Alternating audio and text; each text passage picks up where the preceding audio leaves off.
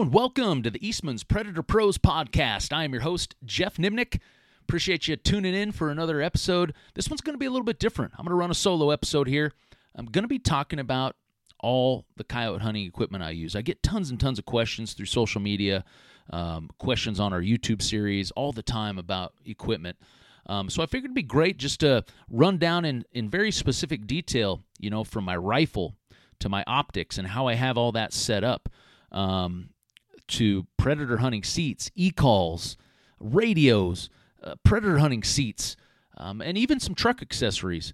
Um, you know, I'm going to talk about what I'm using now and why I'm using it. I'm going to talk about, you know, maybe even things I've tried in the past and why I'm using what I'm using now. So hopefully you'll get some great information, especially if you're in the market to be uh, purchasing some some new coyote hunting equipment. Hopefully this episode will help. But before we get going, I'm excited to announce a new partner on the podcast, uh, Kryptek Camo, and uh, I love camo. We all do, obviously, as coyote hunters.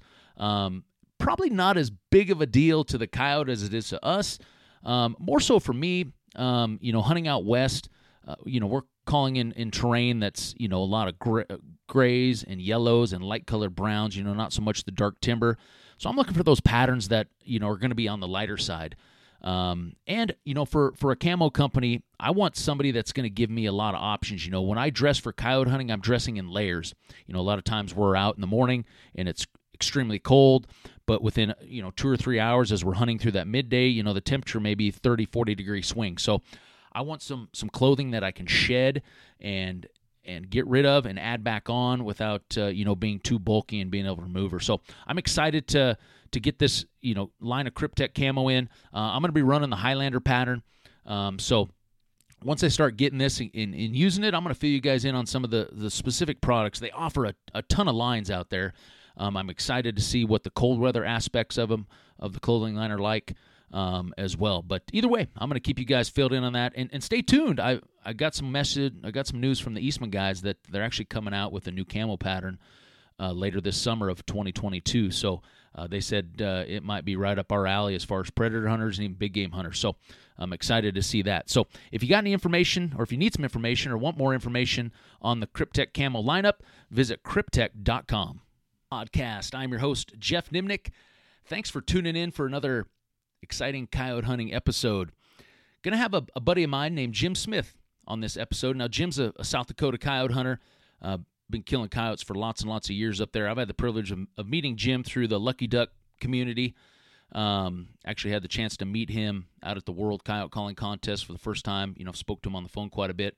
Uh, but uh, you know, we got to talking and decided, hey, let's uh, let's get together down the road here and do a podcast. So you know, we're going to talk a, a, little bit about the opportunities in South Dakota for coyote hunting.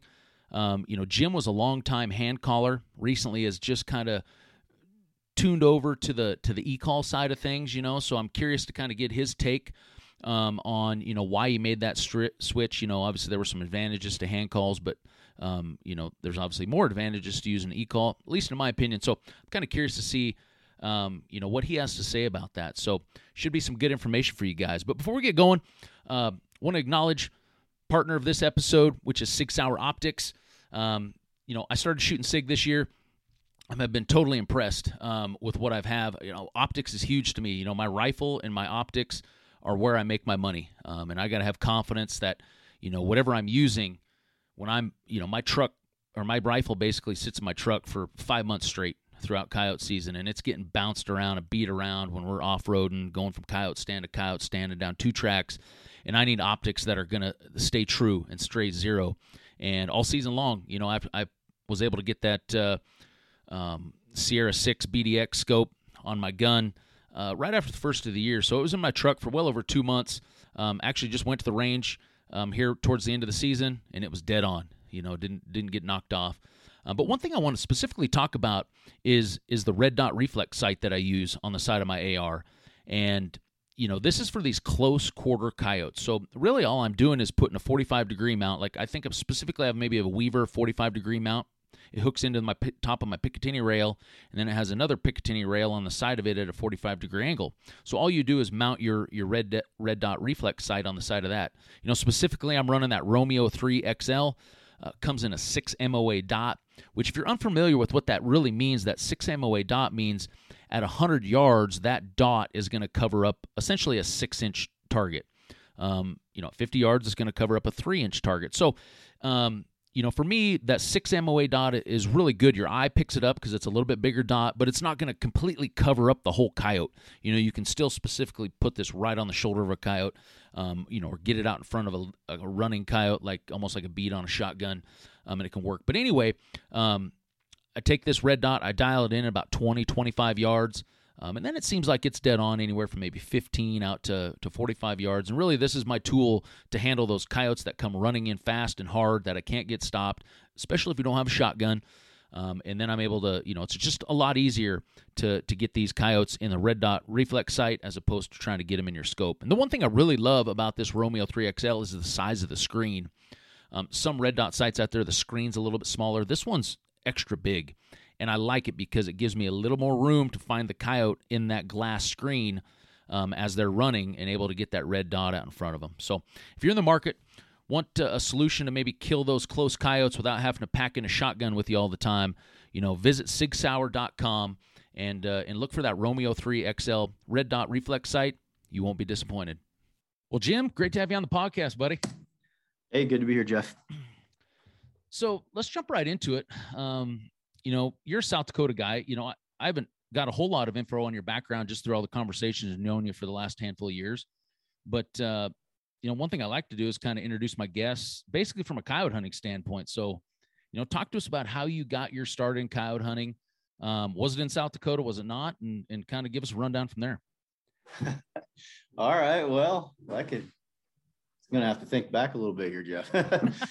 oh, it's uh, it's one of those things you just kind of never really forget. Um, you know, I, I come from uh, a large family of outdoorsmen, big time hunters. I mean, uh, everybody was, it was always deer hunting, you know, big deer hunting, deer hunting, deer hunting. And that's kind of what everybody did. Um, I, uh, oh, I was probably, I started getting into the, the, I wanted to get into the turkey hunts. It kind of all bases, kind of started a little bit off turkey hunting. Um, I got a turkey call, diaphragm turkey call, and stuff like that, and started playing around with that. And met a guy and uh, he started talking about coyote hunting stuff. I was about 12 years old. And then, uh, you know, I had a couple friends of mine who, you know, you know, kind of could do a lot of things a little different back in the days. You, we'd, we'd take his, he had some shotguns. We'd take them. I, we're young, not supposed to be really, you know, out on your own shooting shotguns, but we oh, sneak yeah. the back pasture behind the house and had a tally ho and we'd sit down underneath them pine trees and just go to screaming away on a tally ho, not really knowing what we were doing, just throwing some stuff out there. And here come, you know, big flocks, crows and magpies and stuff. And one one time I just I just turned to look over to my right and I'll be dang, there's a coyote standing there about oh probably 50 yards, you know. And we never never got him or anything, but you know, just kind of blown away, like, holy cow, what did we just do? You yeah, know, yeah.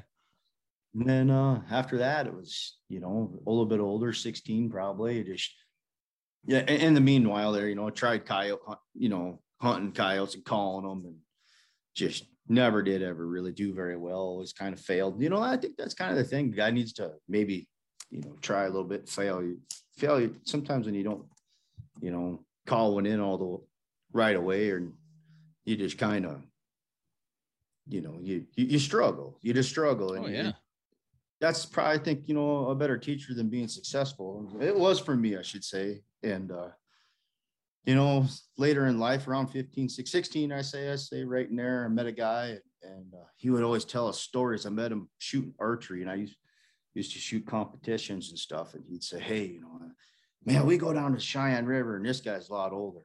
We call, you know, coyotes in and bobcats and stuff. And like, you know, we'd sit and listen to his stories and he'd tell me all about it and um, always said, "I'll take you with me someday." And he did. And there's this guy by the name of Mark Cabers, and uh, him and I become pretty good friends over the years and stuff. And, and, one time he takes me down there and pulls out his Johnny Stewart tape recorder with unwraps a speaker cord, sets oh, speakers oh, yeah, up. Yeah, And I was just kind of hooked ever since then. Like, you know, I'd never been really exposed to anything like that in in my family traditionally wise because everybody was big old deer hunters you know and and uh I kind of was breaking out of the deer hunting and experiencing with the coyotes. I just kind of really had a fascination with the coyotes all the time. And and and you know, this guy, he he'd take me coyote hunting and and I got to learn from him. So that's kind of you know how uh, I got my start, and from there I just kind of progressed and and just kept after it with a, a, a bazillion stands of, of failure, and um, and it, it, you know I I try everything. I never gave up. I never quit.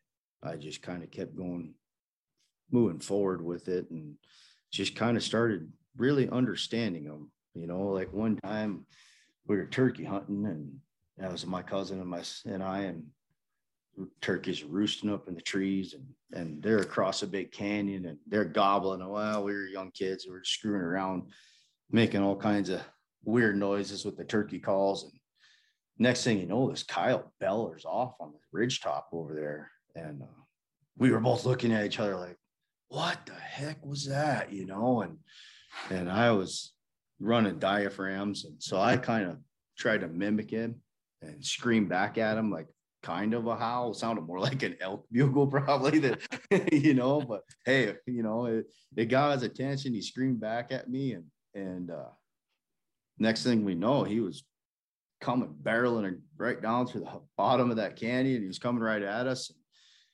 Heck, we were just shooting old six shot with a shotgun, you know, for turkeys. And he come through and we peppered him up good, but we never got him rolled up. And he was spinning and off he went, you know, but never got him. But uh after that, boy, I was hooked.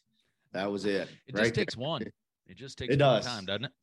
It does. A little does. success early on. And that's your story is very similar to a lot of people. You know, a lot of guys that have just got started in coyote hunting in the last handful of years, their story is really similar. It just didn't happen 30 years ago, you know? And, right. uh, you know, I think guys are all outdoorsmen. They kind of, wow, this coyote hunting stuff looks kind of cool, you know? Um, yeah. Yeah. And, and if you can just get a little taste of success early on, you know, eh, eh, that carries you through, like you said, all the, the, the crappiness of, you know, stuff not working out and, and educating coyotes and missing coyotes and not working out the way you want it to. But you always can kind of remember back to that little taste of success you had, which helps push you through, you know, to continue wanting to get better and continue to want to, you know, go out and call coyotes. Mm-hmm. And, you know, I, I, uh, I proceeded to to carry on with the diaphragms at that point. And I was like, well, you know, I'm that that worked. He came running, you know, but but here it was another one of those things. It was uh I using coyote vocals at uh, pertaining to time of year when I was hunting turkeys, and you know, one of them coyotes was out his area. It was in his, you know, later in life. Yeah, yeah. You know that there's times a year you try to tune in to certain sounds and and stuff like that. And and it, and that's why you know I kind of kept after the the diaphragm stuff. And then later in life I I didn't even know the guy uh I was at a job site over in Wyoming. And uh here the whole time I'd been working for a guy in a company whose uh family relative was an absolute coyote slayer. And no clue. I had no idea who the guy was, and and uh, just you know, I never really followed that side of it much. But you know, I one time I'm on a on a job site and I walk out and we're going to our trucks, and this guy he rips off with a coyote call on a diaphragm, and I'm like, well, what the heck, you know? And I kind of look at him, and he's smiling at me, and we're oh, we start talking, you know, and I'll be dang, it was Dave Tatum. Oh no, Dave, huh? it was old Dave. So people, you know, ba- let's back up a little bit. You know, if if you if you've never heard of Dave Tatum, you know, he kind of came on the scene a little bit in some of Randy Anderson's original, you know, videos. You would see Dave, and he was kind of known for what howling on a diaphragm, wasn't he? Absolutely, he's very very good at it. So that was a turning process for me right there, and uh, got to visiting with the guy. We we worked together and and we we would hang out at nights and, and talk coyotes and and stuff. I mean, we just I lived it. It was my life. And then man, you know, he probably got sick of me. I probably was a nuisance to him for quite a few years there, but he would uh I'd be on the phone with him. Hey, hey, hey, hold on a second. Like, how's tell me what you think of this. How's this sound? I'd set the phone down, grab a call, give a call, pick the phone back up. Hey, Dave, what'd you think of that? And he'd say, sounded pretty good, buddy. Now, try a little bit of this, you know. And so it went on like that for years, you know. I've, I've never got to share a stand with Dave. I've talked to him at thousands of contests and competing against him. And, uh, you know, he just, he, it was cool because Dave was never ever too good to share anything with you. But Dave is old school. He wouldn't give it to you, but he'd give you tip. And he'd ha- and you go out and you try it.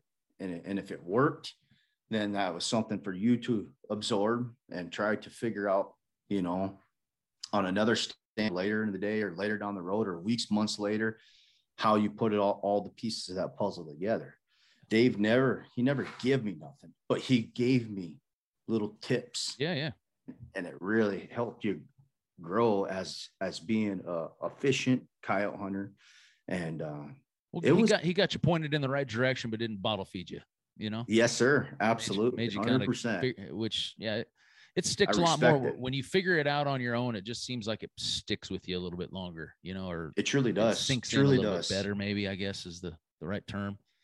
Yes. So, absolutely. so to the diaphragm truly. howling stuff, you know, that's something that's new to me. It's I've I've never done any work on a diaphragm howler.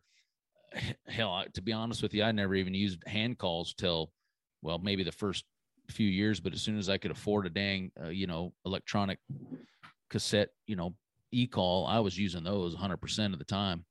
So how long did you run? How long did you run? You know, diaphragms and, and the hand call kind of stuff before you started to transition over into more electronic stuff. You know, that's a really good question, Geoff. It's uh it really hasn't been that long. And I I will say, let's see, uh 10 years. It's been roughly close to 10, 10 years, I'd say. I I uh I so just you never, coyote hunted for what 20 20 years maybe 15 20 years pretty hard 30. you third using 30 total. 30 total. Yeah. I mean yeah so, yeah so maybe 15 or Yeah. the first 15 or 20 of those you were pretty hardcore with the hand calls and the diaphragms Oh. and you know Yep. so what was so when you got to the point when you said you know what i'm going to start you know looking into these e-calls you know because i'm sure there's some guys out there that are are in that same boat right now. You know what were kind of some of the factors you looked into to kind of sway your decision to be like wow you know maybe maybe this is something i want to try and and work my way into Yeah, so it was it was like I kind of was looking at calls that had really good coyote vocals on them because at that time, like by the time I was ready to actually buy a uh, electronic call, you know, it was oh, I I had kind of wrapped my style, I should say, around killing coyotes with with coyote vocals and and coyote basis sounds. That's uh that's kind of where I shine. This is my kind Yeah. of year. I I usually do the best, and uh you know, I use them year round, but uh,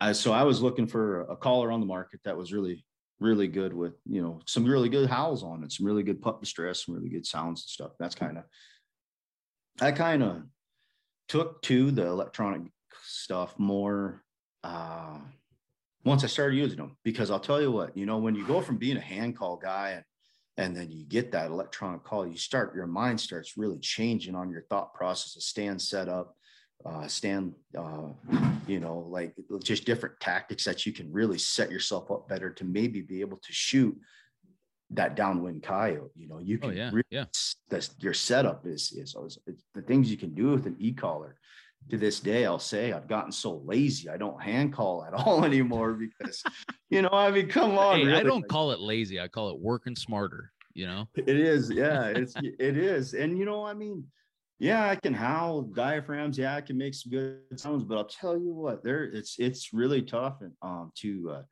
to beat the vocals on on a lucky duck. It is such a huge vocabulary library of coyote sounds in general as uh the the vocals, the the the fights. I mean, you can't you just there's so much more you can add to your little bag of tricks and it's you the things that you can how you can set yourself up to to uh execute your stands and just you know it's it's amazing the thing so i've gotten to where i i gotten I use electron collar a lot more nowadays than than ever, and I pretty much uh, I got the diaphragms with me, but they kind of sit in the they sit in the truck anymore.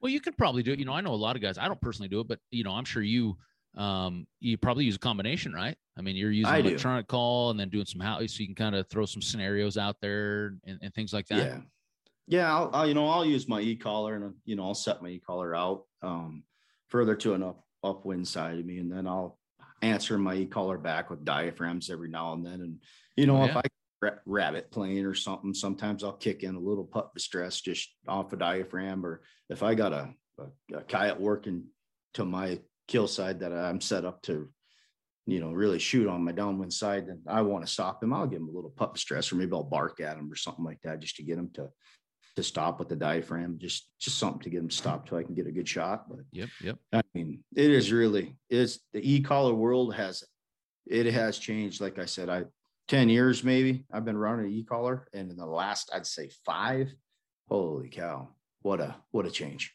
Yeah, it's t- technology is awesome. I've always been about technology. I mean, it, it seems like, you know, one thing that's always kind of amazed me, or I, I've always get a chuckle out of it, is, you know, guys are all about technology with rifles and scopes and optics, right?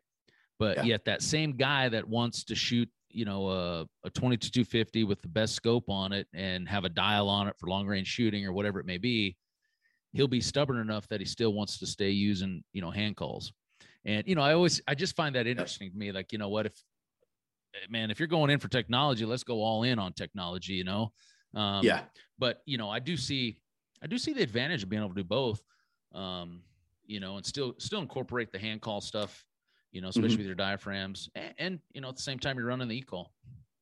You know, I I mean I I I loved I uh hand call stills. It's just uh I just found myself to where I can be more precise. I can be more uh efficient on how I set up and I can take the focus off of me. You know, when I'm when I'm working that coyote, I can I can take the focus off of me as to, you know, uh getting busted, moving a hand around a little bit, you know, with hand calls and stuff like that. Oh yeah. Um, it's just I, I like being able to surprise that coyote. He has no idea where I'm at or what's going on when I'm able to you know take the shot, and that's that's something I like. I, it's a game. It's a game of hide and seek, and I like it. I like that game, and I like I like it when I successfully execute the stand the way I intended to when I walked in and sat down and looked at it. That's that's the game. Well, I suppose too, you know, you're in the same boat up in South Dakota as I am down here in Nebraska. You know, we don't always have the best cover, you know, to hide amongst when you're sitting on a stand. Right. I mean, a lot of times we're sitting on a, a a side of a hill with grass three inches tall. You know, we don't. There's not hardly any. There's maybe no yuccas at all, no rocks, no bushes, no trees, and you're just kind of sitting out there on in the grass side hill. Uh, I'm assuming that's similar. Some of the stuff you're you're calling is very similar. I'm guessing, right? It is, yeah. You know, uh, we have a huge uh, diversity of ground up here. It's a lot of, I mean, you got river bottoms, you got creek bottoms, you got brushy draws and rolly hills. You may go 50 miles and be in pivots and and uh, a lot of egg ground. You may be in winter wheat fields with calling edges of winter wheat fields with you know a little bit of grass that never got mowed and uh, just some brush. I mean, it's it. And then next thing you know, you can be in a full blown badlands. I mean, you can go 50 miles the other way and be in full blown badlands. And then you got, you really got to have your eyes about you because they pop up anywhere, you know, and uh, tight quarters, usually shotgun type stuff. It's, it's, it's a huge diversity of different types of terrain in this country here. I mean, heck, you shoot a coyote at five feet, you shoot one at thousand yards. it Yeah, goes, yeah, it's crazy. you know so back to the the conversation here about using that e-call you you were talking about you know they're the coyotes aren't on you you know they're not looking at you obviously if you're blowing a hand call the sound's coming right from where you're sitting you know obviously the sound's coming right from where your scent trail's coming from you know the scent trail that at least we're concerned about you know being able to get that e-call out away from us now their focus is on the sound and as long as you're not moving um you know I, I found pretty good success you know i could be sitting in the wide open and it's almost like coyotes get some sort of a, a tunnel vision towards that sound you know they maybe only see maybe 20 30 yards on each side of that that sound as they stay focused on it as they're coming to the call. And if you're outside of that funnel of vision that they kind of have focused on the call, they really don't pick you out if you're not moving. You know, even though you may think you're just, you know, sitting out on the side of the hill looking like a bump on a log, you know. Absolutely. And utilizing that is huge. I think um, you know, like you said, you can take a stand that maybe might not be the best, you know, and you can turn it into a stand that can be successful um, just because you can run these e-calls now. The remotes are, you know, capable of going well over 100 yards if you wanted to. Um, but yeah, just being able to get that away and you can almost funnel coyotes right down into it. You talk about setting up stands and and things like that. That's one thing that I really like to do is is like to use my imagination and say, okay, you know, how can I funnel this coyote into right here um, and get him killed right down here? And where are we going to sit to make that happen? Where can I put the e-call to make that happen? Um, to me, that's the fun of, of using an e-call is being able to set up things like that and molding things to the way you want them. Absolutely. No, that's, and that's why I've gotten to where I, I really enjoy running electronic callers. And I, I, you know, in the beginning, I was that die-hard guy. Oh, I'm just going to run hand calls. That's it. I'm just a hand caller. Da, da, da, you know, and, and I, I called in and killed a lion um, right here by my house and called it in with the hand call and I just found distress, you know, on a hand call. Oh yeah, yeah. Up 16 feet, I shot that cat, and oh, I'll tell you, I was like, oh, that's it. I'll never run electronic collar on my hand collar for a while. Yeah, I don't know now. Now there's just when you go from hand calling and the difference in the thought processes and things like that, and your mind gets thinking of other ways and things and that you know what truly just makes you really really good coyote hunters just being really open-minded and and uh, being able to recognize change and adapt to it, you know, and uh, you find something that works for you, you got your little niche, and, and that's what makes a guy, or you know, a really, a really efficient or effective, however you want to say it, put it, a, a good coyote killer, you know. Yep. And I, I've just kind of found that now with e-collars. I just found found the one I want and the one I like, and it works. And Lucky Duck's it. It just yeah, I love the vocals because I'm a you know, I like coyotes and talking them, and, and it's it's got a huge vocabulary out there, and uh, just really really works for me. I really like it. Yeah, we've, talk, we've, talked about that a lot. You know, Rick's been on the show a handful of times. Um, you know, we've talked about those kind of sounds and kind of vocals, and you know, you know, they're just hard to get. You know, to make them sound great. He's always done a crazy good job of of getting those recorded the right way and things. You know, which is you know it's a big big game changer but you know the thing i want to mention here about electronic calls is it's just it's essentially a tool you know of what we're using and just like any tool you can use it the right way you can use it the wrong way you know mm-hmm. e-calls do you know you look back and some of the i would say some of the more old school guys that have been been coyote hunting for years you know e-calls to them sometimes do get a bad rap because a lot of new guys that are getting into the sport um, it is it is a lot easier for them to pick up an e-call and the sounds are right there. All you have to do is push play, you know, pick the yeah. volume you want. Um, you don't yeah. have to go through the hours of learning how to blow a diaphragm like you did, or or blowing a hand call, um, and stuff like that. But like I like I said, it's a tool. So, you know, if you learn how to efficiently use that tool, you will definitely be a better coyote hunter. You know, and, and using that tool, you know, it's just the way it is. And um, you know, so I hope if anybody's listening to this and you recently bought an e-call, don't think it's that easy that you can just push play and you know, I hope you put some thought into, you know, where you're going to place the call, you know, how you're going to manipulate the call and, and, you know, let it help you um, yeah. in the setup.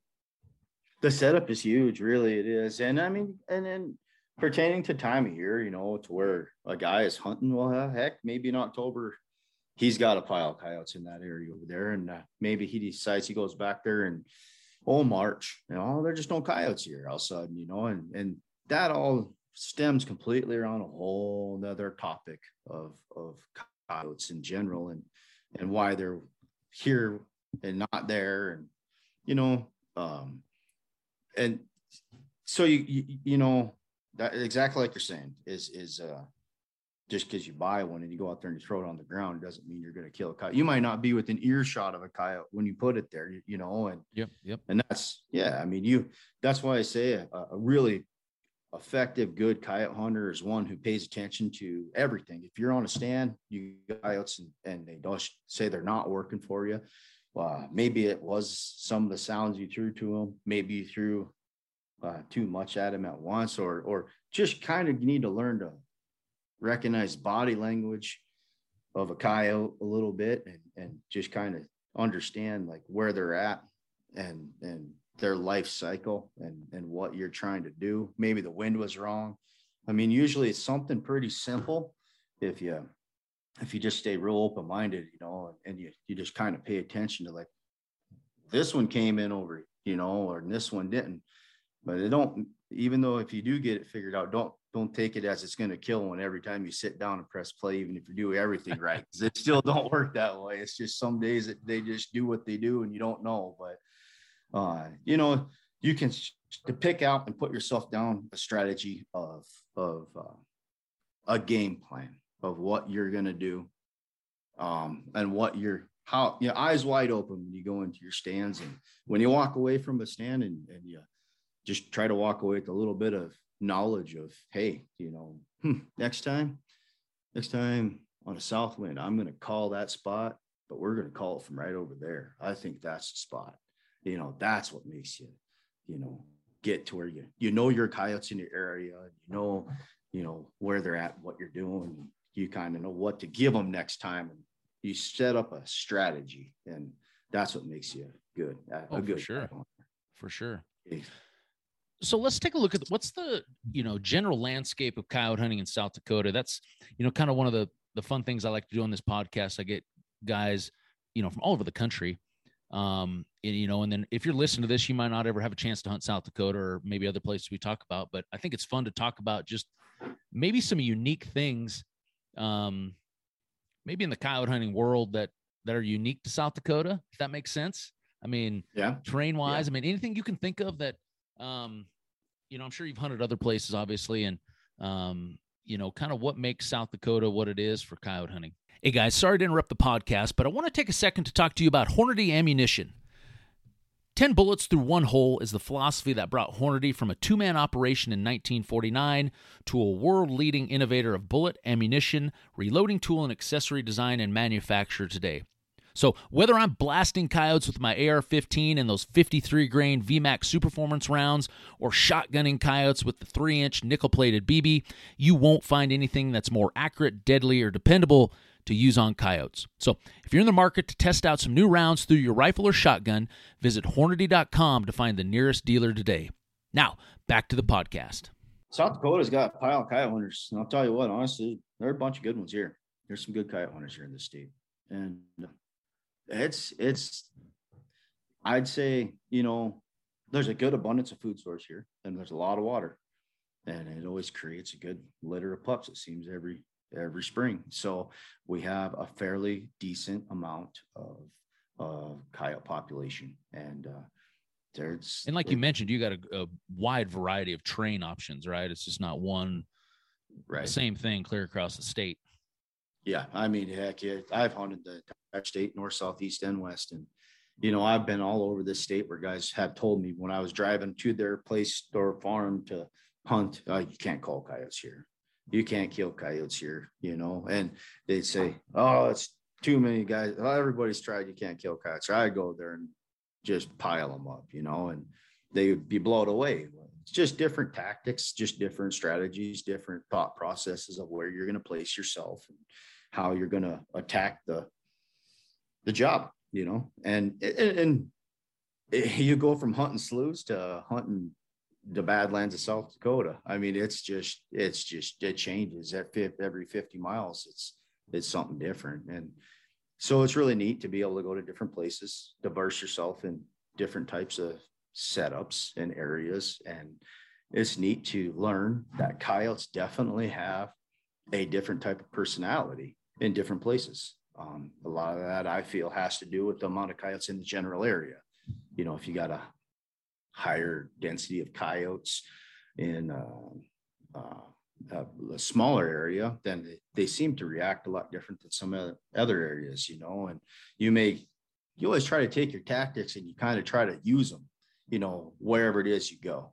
But learning to be able to recognize and adapt to that change of that coyote's behavior, how he reacts, maybe maybe they're just not aggressive coyotes, right? You know, in that area. Maybe some of these other coyotes are just older coyotes, more mature, they're more aggressive. It's pretty neat to be able to take them tactics and figure them out. And I've, I've always told everybody because South Dakota is like huge coyote hunting state, a lot of coyote hunters here, but it's an enormous walleye fishing state. And I say to guys, they say, they say, well, what would you do well, if you go into this area, Jim? Like, well, what would you do? What, how would you do this? I'd say, and and I can relate this back because more people here fish walleye than anything. I say it's just like fishing walleye. You got to know what depth and what kind of structure, if they're what kind of structure they're on, and what color they want. If you're jigging, if you're trolling, or if you, I mean, it's just you just kind of got to feel them out. You know, it's just like fishing. Oh yeah, walleye. You know, it's it's it's presentation, it's depth, and it's speed, and and everything. It's just that's just a coyote. It's the same thing, but it's just a coyote. So you got to keep an open mind and just kind of give them a little bit of something and see how they react. If that's not something they want, why isn't that they want that? Well, maybe it's because it's uh, uh you know wrong time of year. Well, I'm gonna throw them a little bit of food today or something instead of a fight, you know, or hey, I'm gonna throw them, I'm gonna pick a fight with them because it's denning season, you know what I mean? And I'm in his territory or something, you know. You just gotta be able to be open-minded and and feel them out a little bit. It's funny. We talk about the same thing a lot, you know. It's, it's just fishing, you know. You just some days, yeah. You know what worked yesterday doesn't always work today, yes. you know, kind of deal. And that's, um, yeah, nothing's ever 100 percent, man. That's what makes it makes it interesting. That's for sure. Absolutely. I, I, and that's what's so neat, you know, I think, and that's what keeps me going more, you know, hunting coyotes and, and enjoying it. Like, you know, I've hunted, the, I've hunted deer. I've shot some big deer. I've, I've, I've shot elk. I, um, you know, I ain't killed a moose or anything yet, but I just kind of get a little bit to where eventually that stuff kind of, it's fun, but, uh, you know, I don't really have that desire to chase the deer or the elk or anything like that really much anymore. I'd just rather take those days I'd waste on that and just go coyote hunt. You know, I I enjoy the challenge, the change, the dip for of the coyote hunt. What uh, what percentage of South Dakota would you say is public land? Is there quite a bit? You know, there is there is quite a bit of public land here. Um, I you know, we have some counties to the north of us here that some of them counties in general, just the counties are made up of close to 70, 80% of that county would be public land. Um, then, you know, we have some of our public lands further to the south. And um, I think, I think down it's around the same there, 70, 80%. I was really hoping it'd be pretty cool to get the world event here some year. We kind of Yeah, I just Googled it right here to kind of see. Um, say in South Dakota, it's only about three and a half percent BLM ground. Um, but you got to have some other right. I mean, what other you got? Yeah, national forests probably out out west around Rapid. We got City, yeah, Black Hills. Yeah, we got a lot of a lot of national forests, but then you know we've got we've got lands, we've got public walk-ins that are leased. I'd say I we got quite a pretty big chunk of, of public lands here, national grasslands and badlands down south and you know Fort Pierre National Grasslands, Buffalo Gap Grasslands, um, Harding County. I mean, Harding County is made of oh, I think 70, 80% of Harding County is school land and BLM and public walking. And that's just one county I know, but I mean, there's a lot of public accessible lands in South Dakota. Okay, here we go. I found a found a website here that's actually uh it's called ballotpedia.org. It actually has it all listed out. Um, South Dakota, you're looking at 5.4% public land. You got two 2.6 million acres of uh, federal land, and then you got another, you know, well, you got 48 million total acres. So yeah, 2.6 million of those are are public hunting. So that's pretty good. But that's actually just this is actually just federal land ownership. So that doesn't even count, like you said, the the walk in, um, you know, some of the state programs and stuff like that. So yeah, definitely some good opportunities then for guys. Uh, you know, if you're looking to to make a trip out of state, you know, That's exactly what you Oh, want yeah. to tell everybody, right? Go to South Dakota to shoot yeah, stay away. No. yeah. you know, I've always wanted to go up into that. Uh, you know, I tra- we travel up to Rapid City and stuff quite a bit. I, um, you know, through some of that stuff, you know, and yeah, you know, you talked about the Badland country, which is really cool. Um, I've talked to a lot of guys who go out and shoot prairie dogs. Um, Oh yeah. you know, in your country, and um, you know, those same guys talk about going back out to hunt coyotes, but I don't know how many of them actually do. You know, but Yeah. No, we got a lot of a lot of prairie dog shooters in this country up here. Lots, lots, a lot of prairie dogs. But it's, I mean, there's there's good, you know, I will say over the last two years, um, the coyote numbers have declined. Now, whether that be from maybe some real wet springs, um, maybe some pups got some parvo, you know, maybe we didn't have, and you see it in different areas. It's never as a whole because you see certain areas where pup numbers thrive very well one year and then other areas that they don't. And oh um, yeah, you that can be lots of different things. Disease, it can be, you know, just maybe the females didn't litter real well, or you know, um, lots of different things. But uh, you know, back to that real quick. You know, it's a cyclic deal. You know, obviously with rabbits and coyotes.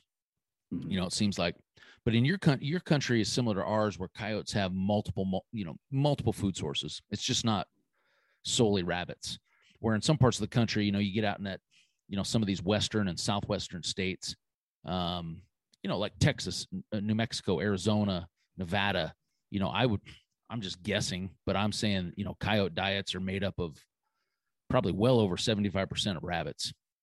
I agree with you that. know so when you have a huge die off of rabbits i think you see that huge fluctuation in the coyote numbers um, in in states like those. Out where we're at you know i think man there's just so many rodents um, Yeah. not rabbits. So i think to me it's like i don't see the huge declines in coyotes based off the rabbit numbers. For us it's more of like the mange um, you know some stuff like that that'll knock coyotes down. But usually when that happens more localized you know to a particular ranch or a particular part of the county or something like that you know would you would you agree kind of would you see the same things where you're at Absolutely. Yeah. It seems like once they get populated enough, Mother Nature definitely has its own way of taking care of them. And in mange, once you see higher densities, you'll see like a really good year, you'll have really good numbers and coyotes will be real thick. And then, and then maybe the following year, you also, you can almost see it come and say, oh, we're to have mange bad next year, you know, and then you, and then you won't see it in the beginning. And then all of a sudden, bam, that mange will show up there halfway through the coyote season. You're like, isn't that it." wild that's always It wild to me is. isn't it how like you start shooting them early on in in end october first november you're like wow man these coyotes are looking pretty good and they Yep. might have a touch of pink you know maybe just a little bit of a pink crotch on them Yep. um still still sellable and then all of a sudden like you said it's just i don't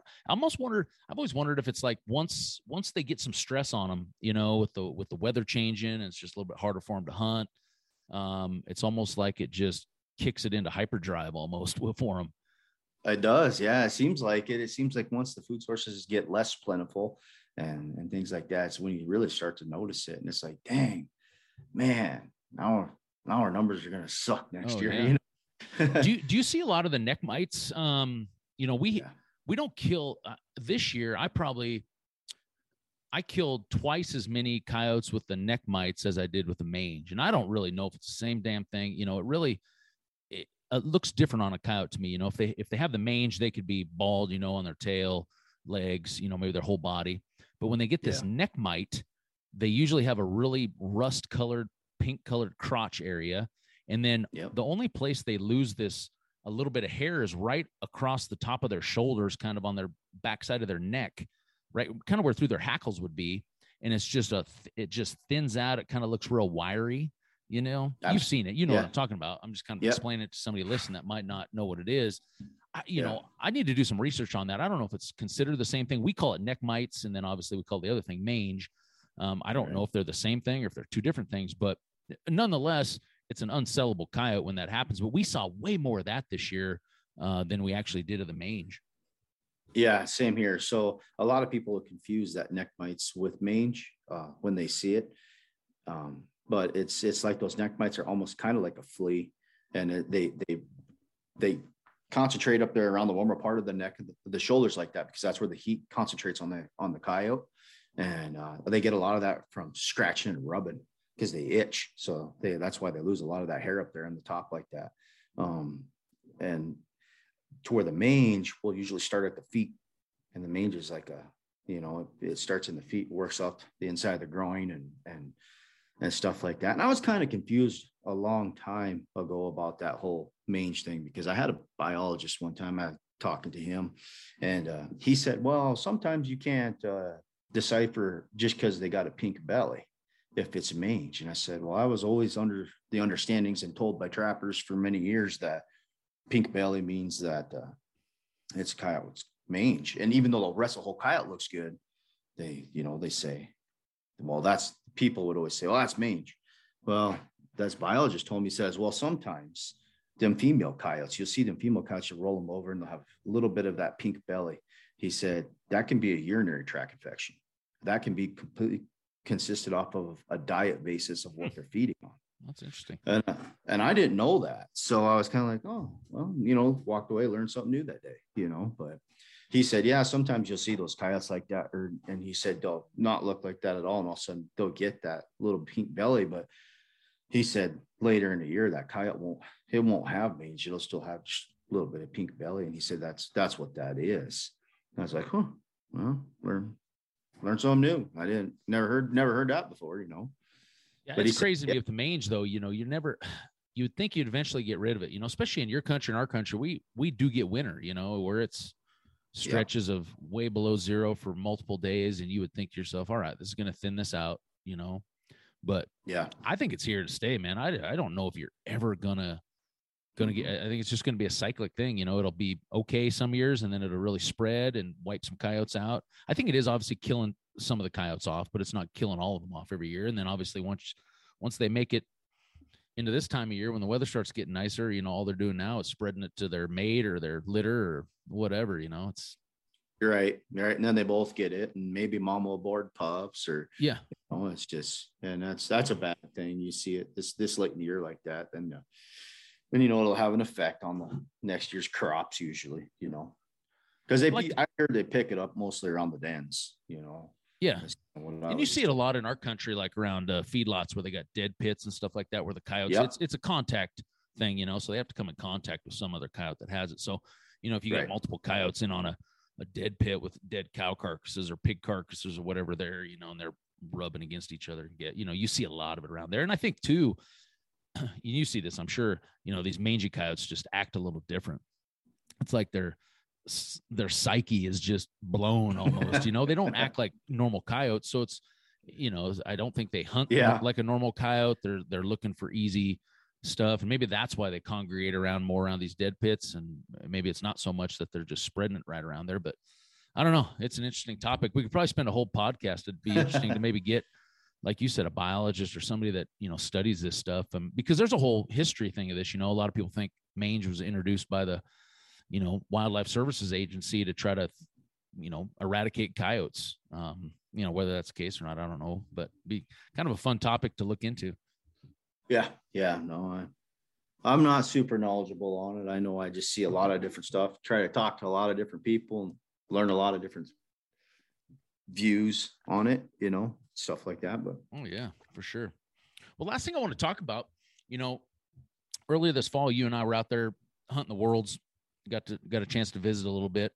Um, you know, and and through our conversation, we talked, you know, this would be kind of fun to to visit a little bit about you know, guys like ourselves that come from a mid the Midwest, you know, Nebraska, South Dakota, that head out west to a new state, um, and kind of just some of the differences, you know, really, you know, how it all unfolds when you go to a new spot like that that you've never really been to. Oh, absolutely, man. Was I'll that your first? Was that your first time out in that Nevada, Idaho, you know, country?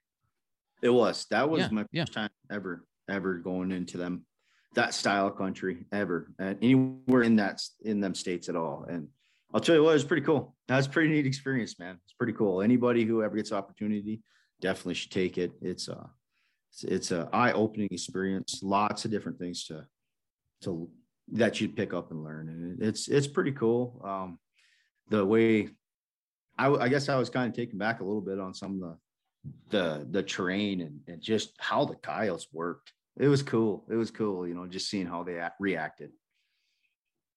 Pretty now, you, you know, the, the great thing about those states, the thing that I've always loved about it is the amount of public access, you know. So a guy, you know, obviously we have onX, you know, apps on our phone now, so we can look at land ownership and we can find things out. But when you go out there, you start looking at all these massive amounts of public land.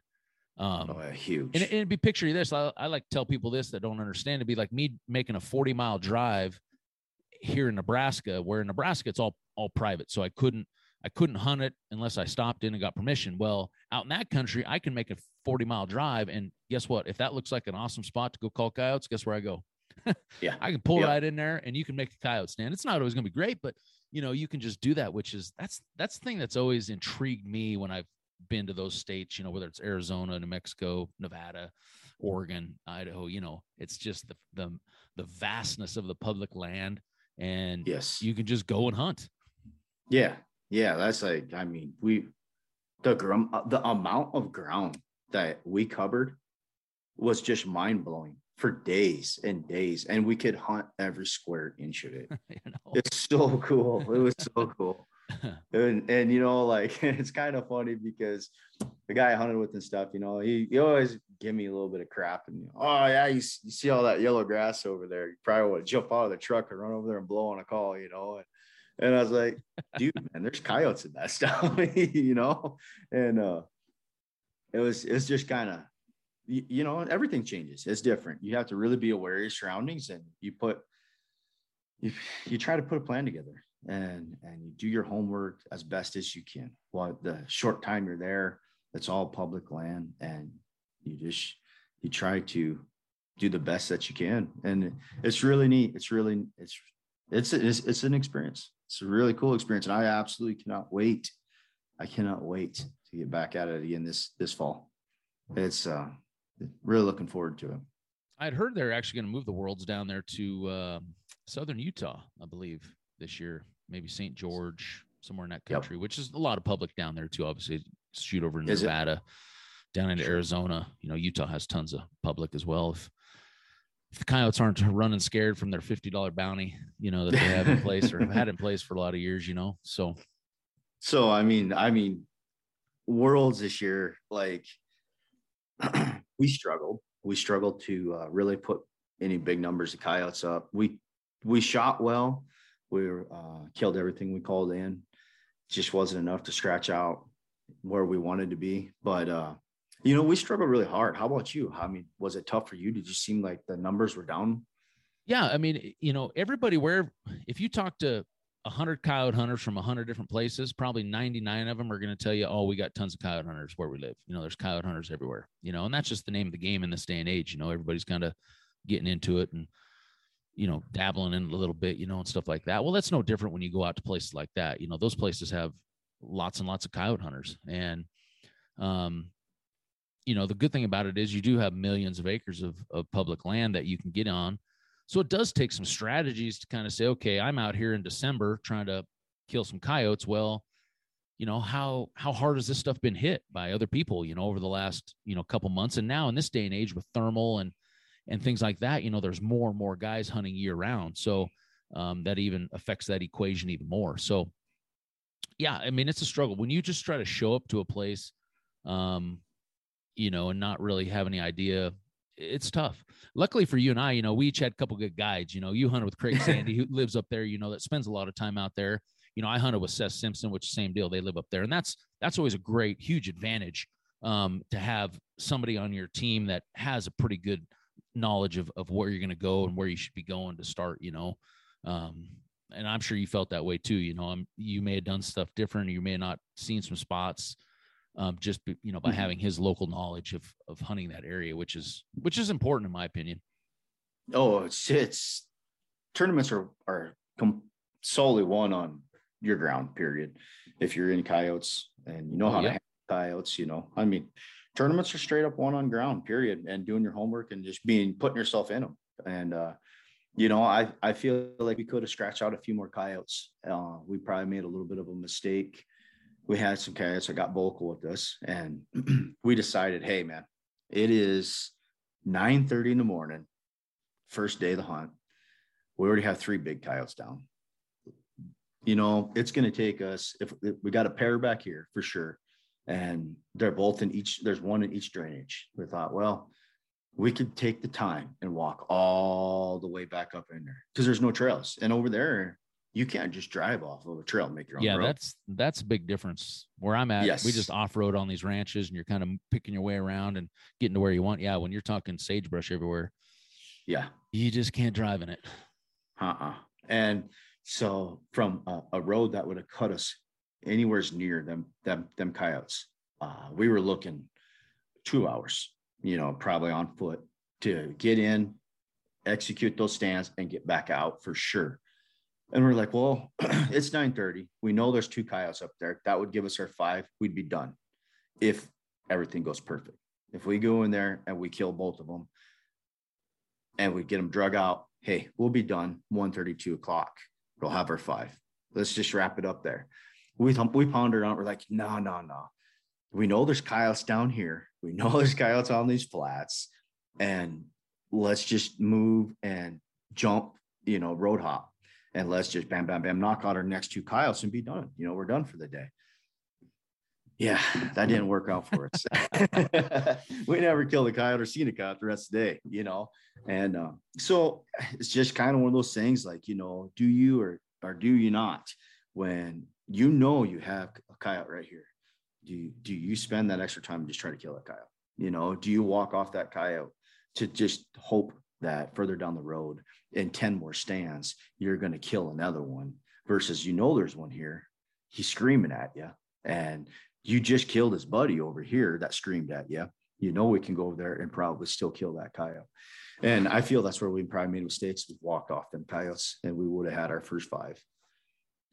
And And that's uh, always the part tough part is the you know, is. you got to have a plan A, you got to have a plan B, you got to have plan C, and you know, knowing when to pull the trigger, you know, not try to, you know, stay Yeah. with plan A too long, you know, and uh, that's one thing I've always liked about contests is strategy and stuff. And that's kind of what we ran into first day. You know, we were clear over in Oregon, stuff that where we had done well the, the previous couple years, and it, it's all public BLM, and we were in there and just weren't seeing coyotes. You know, we killed one coyote, um, and then we ran into a rancher um, that was actually elk hunting in there, and we had never seen anybody in this area ever, and we'd hunted it for the last three years, and you know, we get to talking to him, and he starts talking about all the coyote hunting he does in that area. So now, you know, we're thinking, dang, you know, this might not be the spot we need. So we actually pulled up and drove four hours back to Idaho. So that was the decision we made.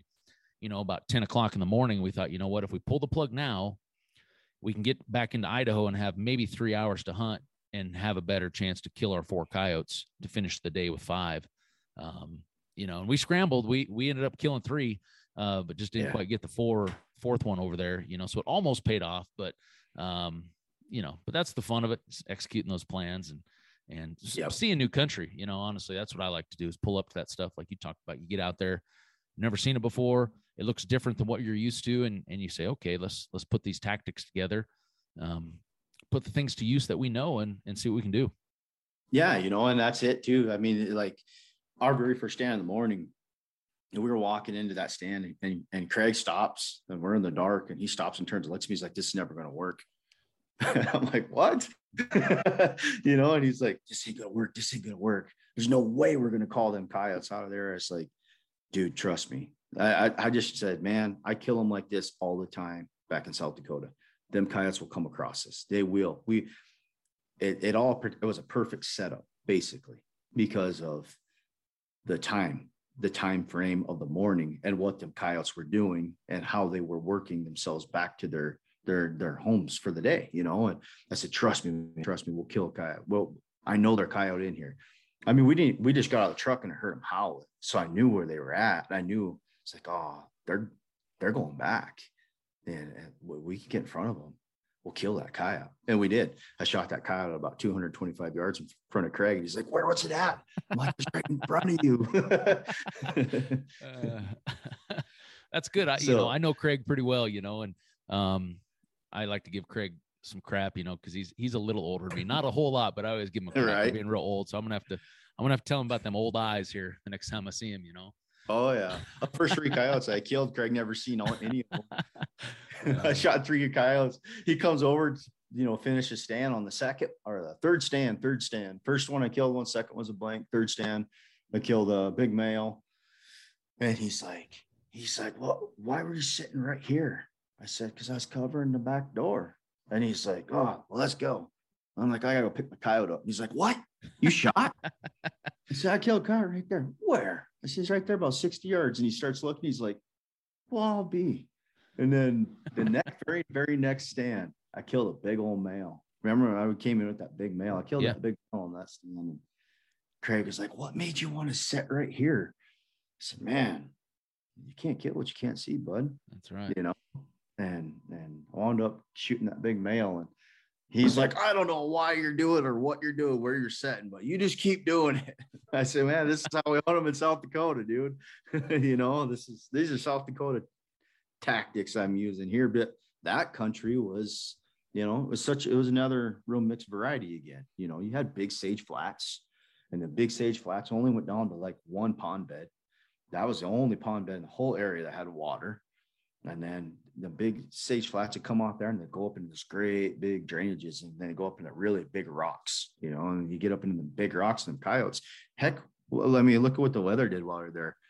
It went from being kind of cool and nice like a couple days before to what was it, 65, 70 degrees. Yeah. Yeah. It wasn't great weather. Yeah, they're just going up and laying up in them rocks, you know. And fortunately for us to get up in them rocks was quite the quite a chore to get over there. So but we got a few shot and it was a good time. It was a good experience. And man, you, you know, the whole way back home, driving back to South Dakota, I was like, I sit there and think, but man, we should have done this. You know what? I should have went with my gut. We should have, we should have just went with your gut instinct and just done it. That's where we should have done that. But you never know, you know, but them things, you know, always run through a guy's mind on the way on road trip home. Yep. It's long, it's a long trip.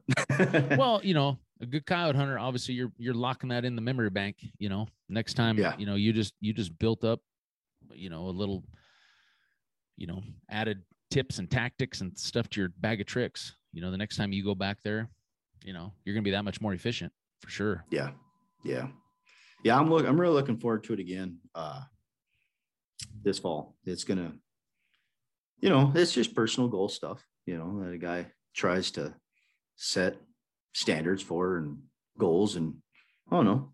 That's just that's just me. I'm just that way. Heck yeah.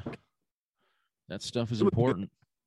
it was a good time great time. And the the people i mean like just some really really great people at the world. So it's just you can tell like when you are in that room you're you know just honest people. Like you you can tell like you know you go to some contests and you always hear stuff too. Is oh that guy's a cheater oh that guy cheats you know what i mean? And Oh yeah.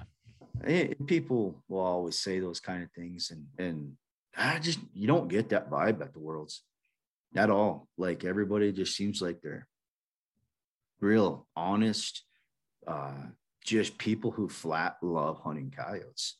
Good people. I like it. It's good Yep. environment.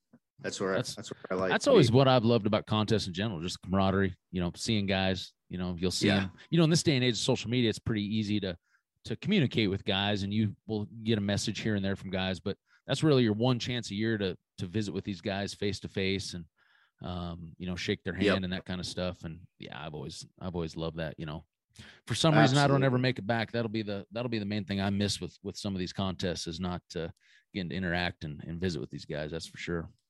Oh, absolutely, man. It's it's always cool. That, and that's that's exactly what I love about contests. I love I, I the the people, the camaraderie. It's it's good stuff. You know, it's it's what I live for. I love it. I love killing coyotes, you know. Heck, I was out killing coyotes just two nights ago and had coyotes school me up on what I should be and not be doing, you know. It's crazy. You just got to keep an open mind. Yeah. It's a continuous process, man, for sure. it is. It is. It Well, is. before before we cut this podcast off, you're working on a little YouTube project. Why don't you why don't you tell everybody about that?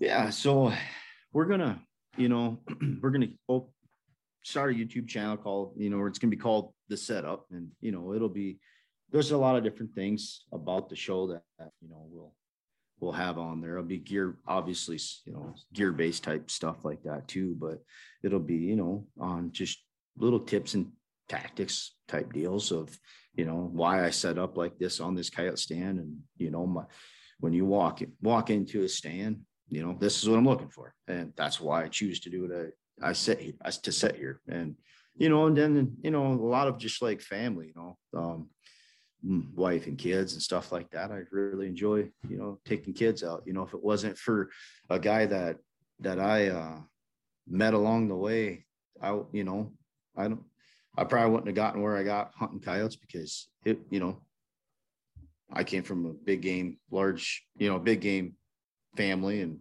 this guy, you know, took me out coyote hunting for the first time. So that's kind of like what I want to share. You know, the setup. You're setting them kids up for, you know, future of of you know going out and doing it and being successful on their own and trying to you know you're instilling something into yeah, that yeah. generation of kids and stuff so that's kind of what it's going to be about now you've been um, filming for a while right i mean you got quite a bit of footage in the in the tank you're just uh, kind of waiting to get it all put together and, and start launching yeah. stuff yeah you know yeah that's and it's you know we had some mishaps with filming and stuff and and you know just trying to get good footage and it's tough you know like filming coyotes is no joke man uh, anybody that no has joke. ever tried it it's it adds a whole nother dynamic to the deal that's for sure absolutely it does and you know everyone's got to be on board to really capture the whole moment and that's the challenge of filming that i really enjoy is being able to to. You know it's so cool when you when you get a good hunt and it lays out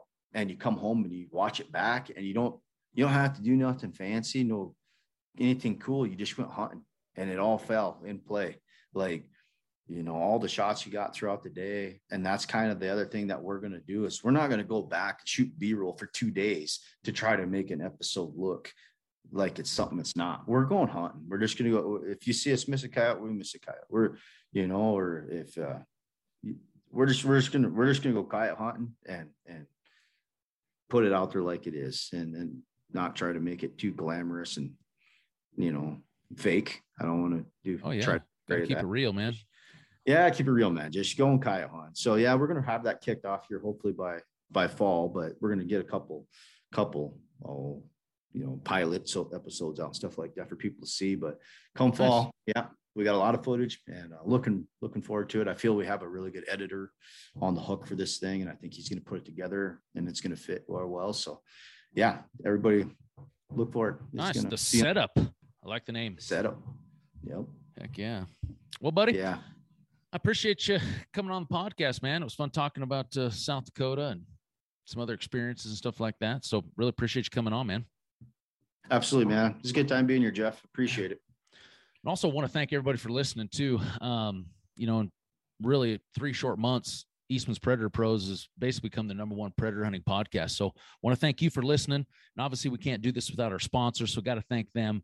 Lucky Duck Predator Calls, Swagger Bipods, Sig Sauer Optics, onX Hunt, Kryptek, Hornady, and Black Rifle Coffee Company. And of course, we got to Give a big thanks to Eastman's for throwing this all together. Couldn't do it without them. So be sure and get on their website and see everything they have to offer in the big game hunting world. So until next time, we'll catch you right here on the Eastman's Predator Pros podcast.